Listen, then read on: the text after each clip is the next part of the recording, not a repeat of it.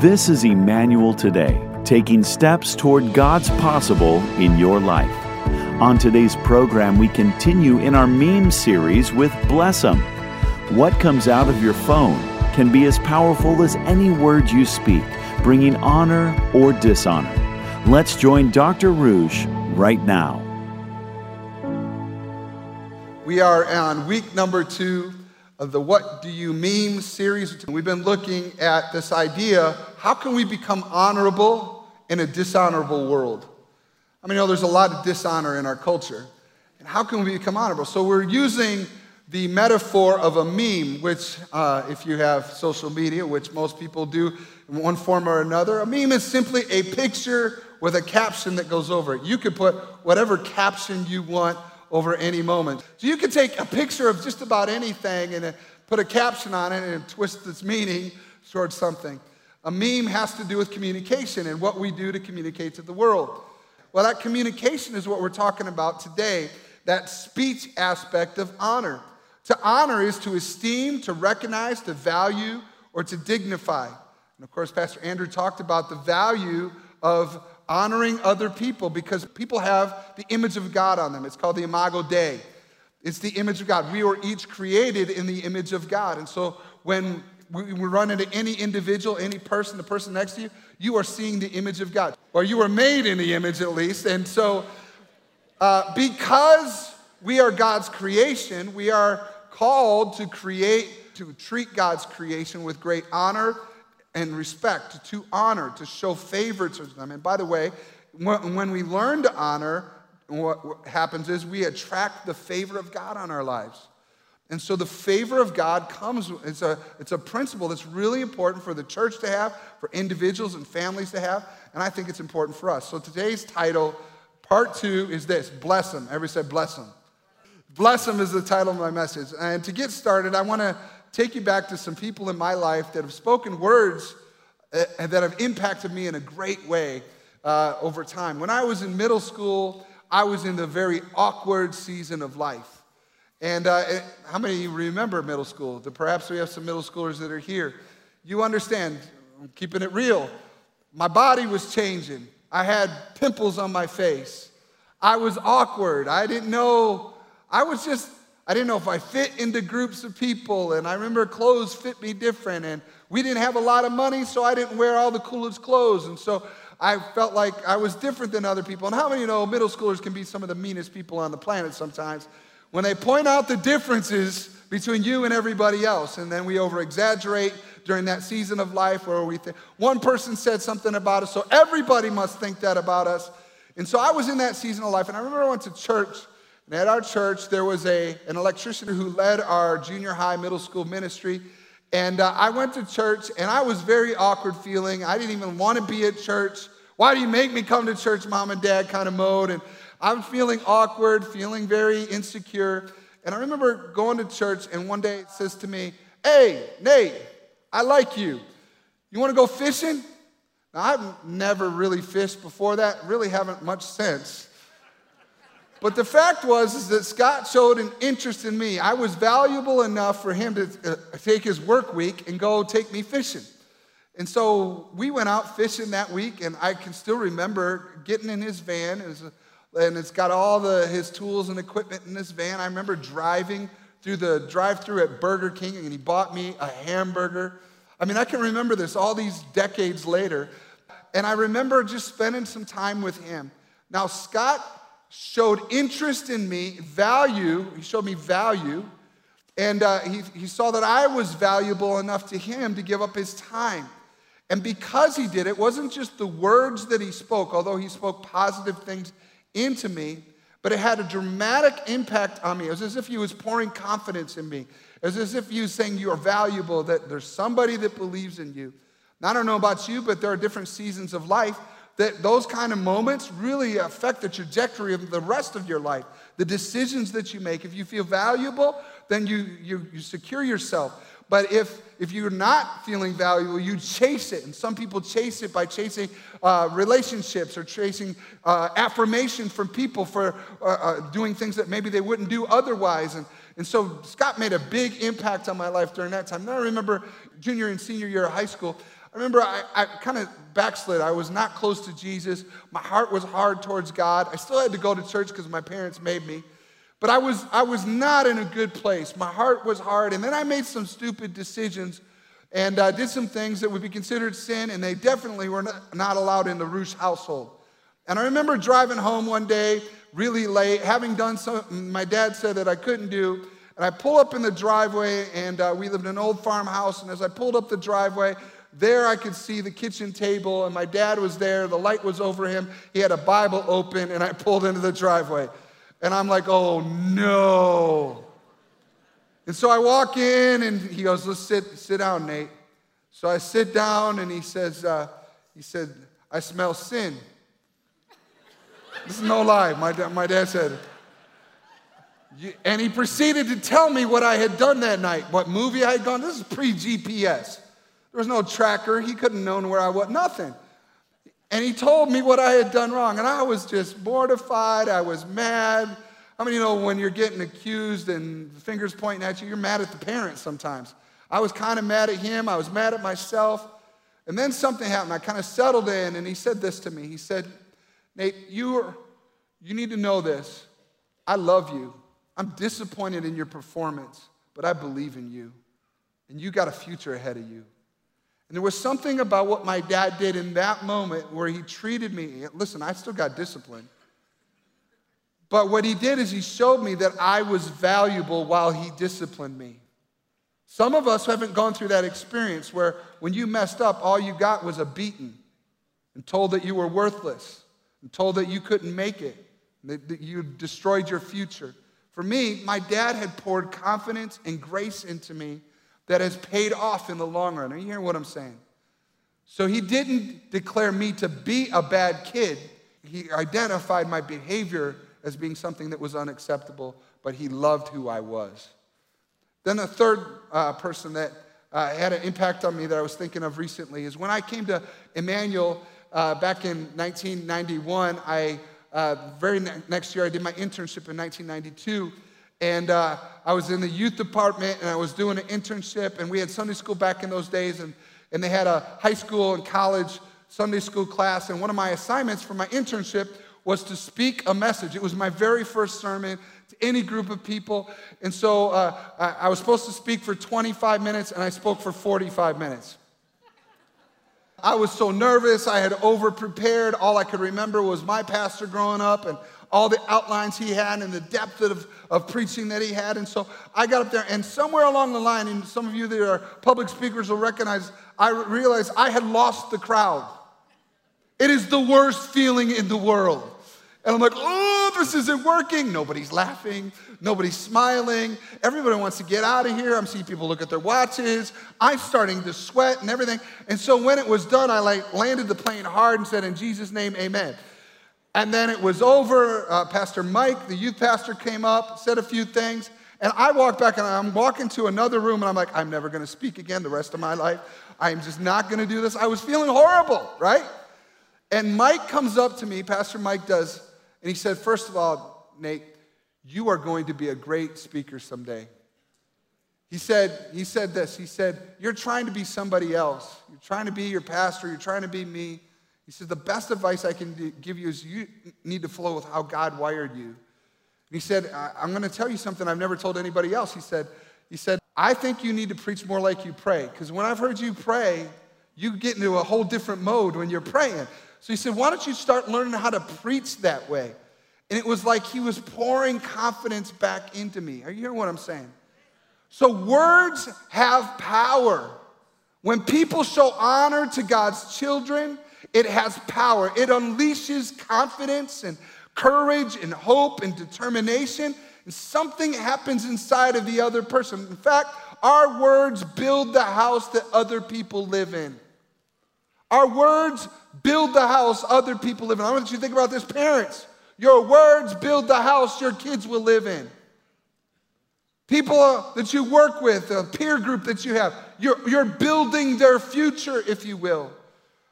I, it's a really important concept in the New Testament, so much so that in Romans chapter 12, Paul says, Love each other with genuine affection and take delight in honoring each other. One version says, outdo each other in honoring people. In other words, make it a big deal to honor other people, to encourage other people. But, friends, if we don't, I, I, I can guarantee you this words will destroy people too. They'll have an impact where they'll go deep. That old phrase, sticks and stones can break my bones, but words will never hurt me. I mean, that's just not true. It's not true. It goes deep on the inside. And, you know, when I look at today's culture and I see what's happening in our communication, bullying that's been around for thousands of years is kind of morphed. It's gone exponential, if you will. There are now new tools to, to bully people with. And bullying is becoming a big, big epidemic in our society, both with adults, parents, but especially with the next generation and teenagers. The bullying that happens is kind of snide. It's, it's throwing a meme up about somebody. And then everybody else weighs in on it. They make their comments, they like. That means everybody is, it's like crowd criticism. We're criticizing people with a crowd. That's what we do in social media when somebody makes a statement about this politician or that politician or that sport or that person or the, uh, whatever individual that it is that you're criticizing. When you throw it out there, then you wait to see how many people like my comment. What? Because it backs me up. Well, what's it like to be the person on the other side of that comment? Now you're not just being critiqued by one individual, you're being critiqued by a whole bunch of other people. And it has a deep impact on a person's life. So much so that it's kind of gone, it's, it's what I call verbal aggression, and it's out of control. People are throwing hate out on social media, and people are cutting on others they, that they've never met. And by the way, politics is not showing us how to handle this. And kids are learning how to dishonor from their parents' activity. They're learning how to dishonor. To dishonor is to treat as common, ordinary, to disrespect or show no value. The last time, the, the part one of this series, Pastor Andrew talked about honoring authorities and honoring people in government and civic authorities, honoring spiritual authorities, that kind of thing. And let me just caution you when it comes to how we honor. When we dishonor people that we're not connected to, don't think it doesn't cost you if your kids are watching you and listening to you. Because how you treat other authorities is how they will treat you someday. You are teaching them how to handle authority. Dishonor is a big deal. And we, if we aren't careful, we will begin to follow the way everyone is talking. So the question is, how can we be honorable in a dishonorable world? I want you to turn with me to James chapter 3. In James chapter 3, we're going to talk specifically about speech. But again, I want to remind you speech is not just what comes out of your mouth, it's also what you post, it's the, the impression you leave on people, what you write about, the things that you share, the things that you retweet, the things that you like, all those kind of things. In James chapter 3, they're talking to the church, and he's pretty blunt. If you read the letter of James, it's like straightforward talk. There's no gray area in this conversation, but this is what it says. Indeed, we all make mistakes. Amen to that, right? For if we could control our tongues, we would be perfect and could also control ourselves in every other way. We can make a large horse go wherever we want by means of a small bit in its mouth. And a small rudder makes a huge ship turn wherever the pilot chooses to go, even though the winds are strong. In the same way, the tongue is a small thing that makes grand speeches. But a tiny spark can set a great forest on fire. And among all the parts of the body, the tongue is a flame of fire. It is a whole world of wickedness, corrupting your entire body. It can set your whole life on fire, for it is set on fire by what itself? By hell itself. This is interesting because whatever we do with our communication, it is implying in this text that we can choose which direction we will go. It's a rudder where the pilot determines where you go. So, whatever you're doing with your speech and your communication will determine whether or not you're honoring or if the boat is going to dishonor. What direction are you going to go? There's a little, little turning that you have, a choice that you make. It's like a steering wheel that you have. And you determine if you're going to honor or if you're going to dishonor. And this is what it says. And if you're not careful, there's unbelievable damage that happens if you steer it in the wrong direction. Relationships are destroyed, people are hurt. In fact, I'm going to look at two areas of communication today, real quick, that the Bible says you need to be careful of, or else you're going to steer into damage and it will hurt you and your family and your relationships around you. The first one is this gossip. It's funny how it gets really quiet when I just said gossip. I just let it stand. Because nobody wants to talk about it, but many of us fall into it.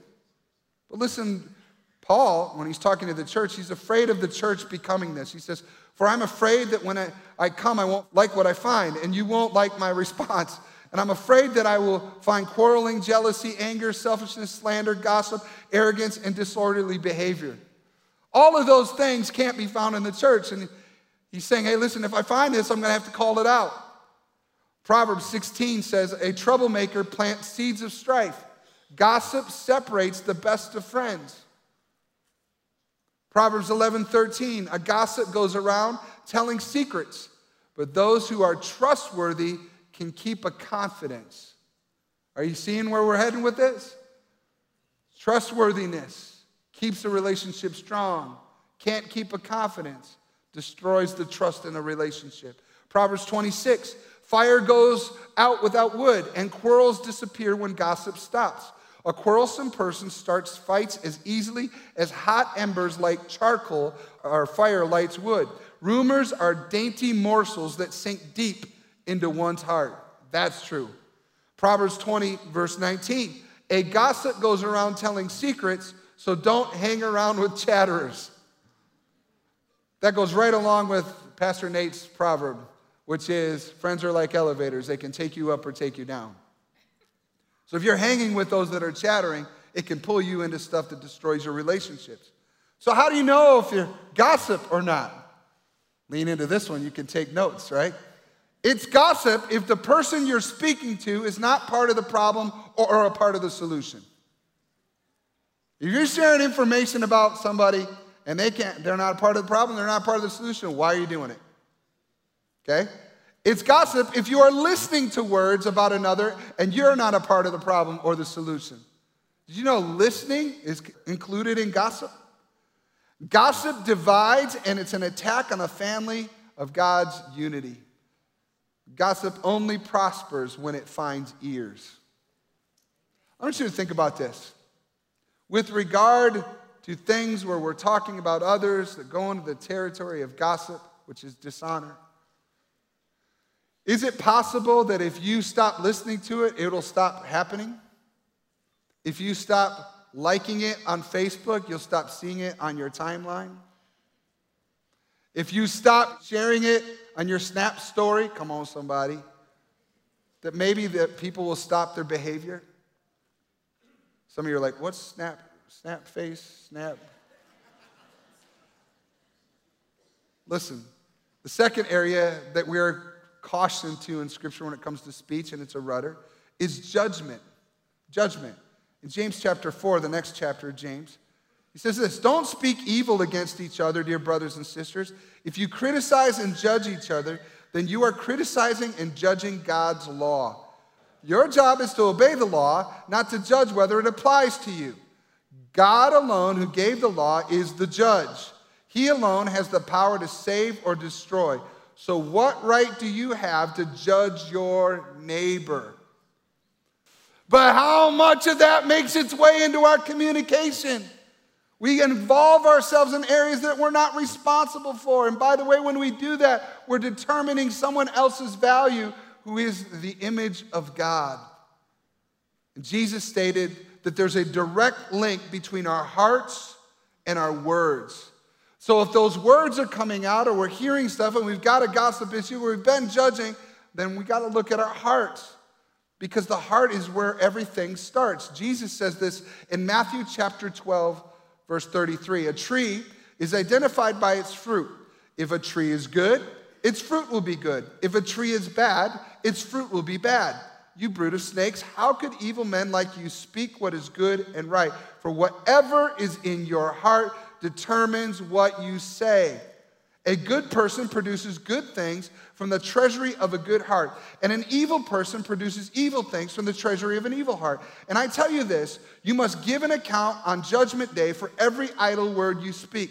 The words you say will either acquit you or condemn you. Another version earlier said in verse 34, I think it's the English Standard Version, says, For out of the abundance of the heart, the mouth speaks. So if we are going to move and steer our ship toward honor, we must look at our hearts. What's going on and what's going into your heart will determine what comes out of your mouth. If you want to change what you speak, you got to change your heart first. It starts in here. And by the way, that's why it's important to read the Word of God. Come on, somebody. This is, this is really good stuff, right? This is not just information from history. This is about the right things going into your heart so the right things come out of your heart. In fact, Philippians chapter 4 verse 8 says, "And now, dear brothers and sisters, one final thing. Fix your thoughts on what is true and honorable and right and pure and lovely and admirable. Think about things that are excellent and worthy of praise." When it comes to what you're thinking about, whatever you think about long enough becomes a part of your heart, the condition of your heart. So if you are consuming things that are impure, things that are not godly, things you would not want Jesus listening to or Jesus watching, if those are the things that are going in your ears, in your heart, watching through your phone, if that's consistently going in, it stands to reason that your heart begins to look like that. And it's not too long until pretty soon the things that become flying out of your mouth are the result of what's been going in through your ears. So, why can't we consider a different way than the world around us? When others point out the weaknesses of other people, what if we instead learn to think about what is true and honorable and pure? What if we notice the good in other people? It's too easy to cut people down.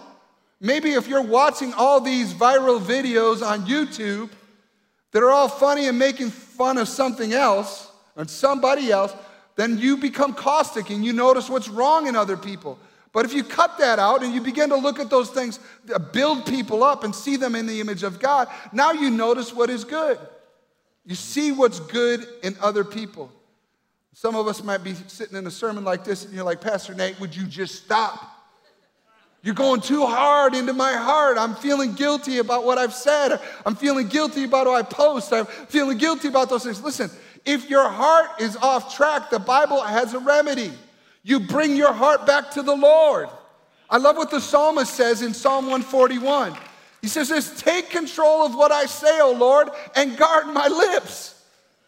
You bring that issue, you don't bury it. God sees it anyways, He sees everything. You take the covers off and you let Him into your heart. You let Him work through your heart. You let Him establish a new culture in your soul so that good things will come out. And by the way, that includes learning to forgive others the way that Jesus has forgiven you. Forgiveness is a big part. You can't honor someone else and harbor unforgiveness. Unforgiveness will keep you from being honorable. Unforgiveness holds on, it makes you the judge, and you're not the judge. Learning to forgive is a big part of that story. Now, all of this stuff, you're like, Pastor Nate, so you're talking about the rudder, you're talking about how I speak, you're talking about my heart. So, how does this all play out in everyday life? Well, this is the point at which I get to preach one of my lifetime messages, right? Because one of my lifetime messages involves one verse, and I want you to take your Bibles out wherever you're at. Some of you, uh, you just go through the app or you go, you just want to see it on the screen. Mm, pull out a Bible if you can right now, even if it's electronic version. I want you to go to Ephesians chapter 4, verse 29. Ephesians chapter 4, verse 29 says this Don't use foul or abusive language. That sounds pretty good, right? Let everything you say be good and helpful. Let some of what you say. No. Let everything you say be good and helpful, so that your words will be an encouragement to those who agree with you. So your words will be an encouragement to those that are in your political party. Ah, to those that are in your echo chamber, all the people that agree with everything you think. No.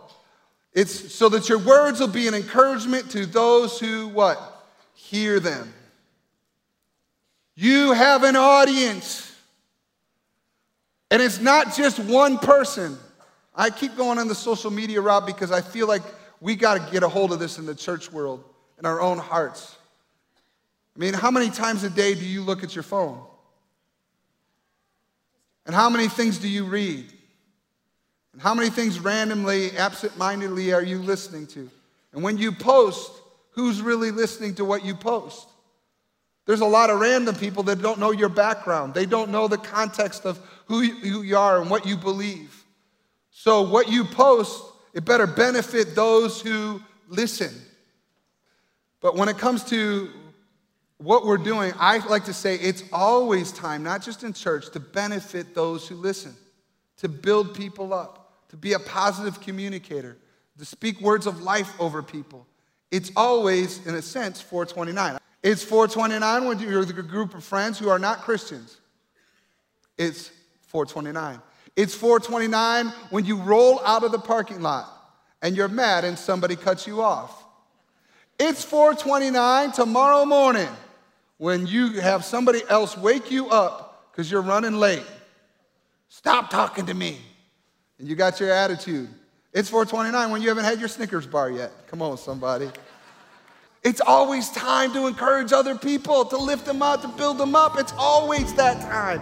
It's always 429. You can learn more about the various ministries that Emmanuel offers and see Sunday services and Wednesday prayer services live every week.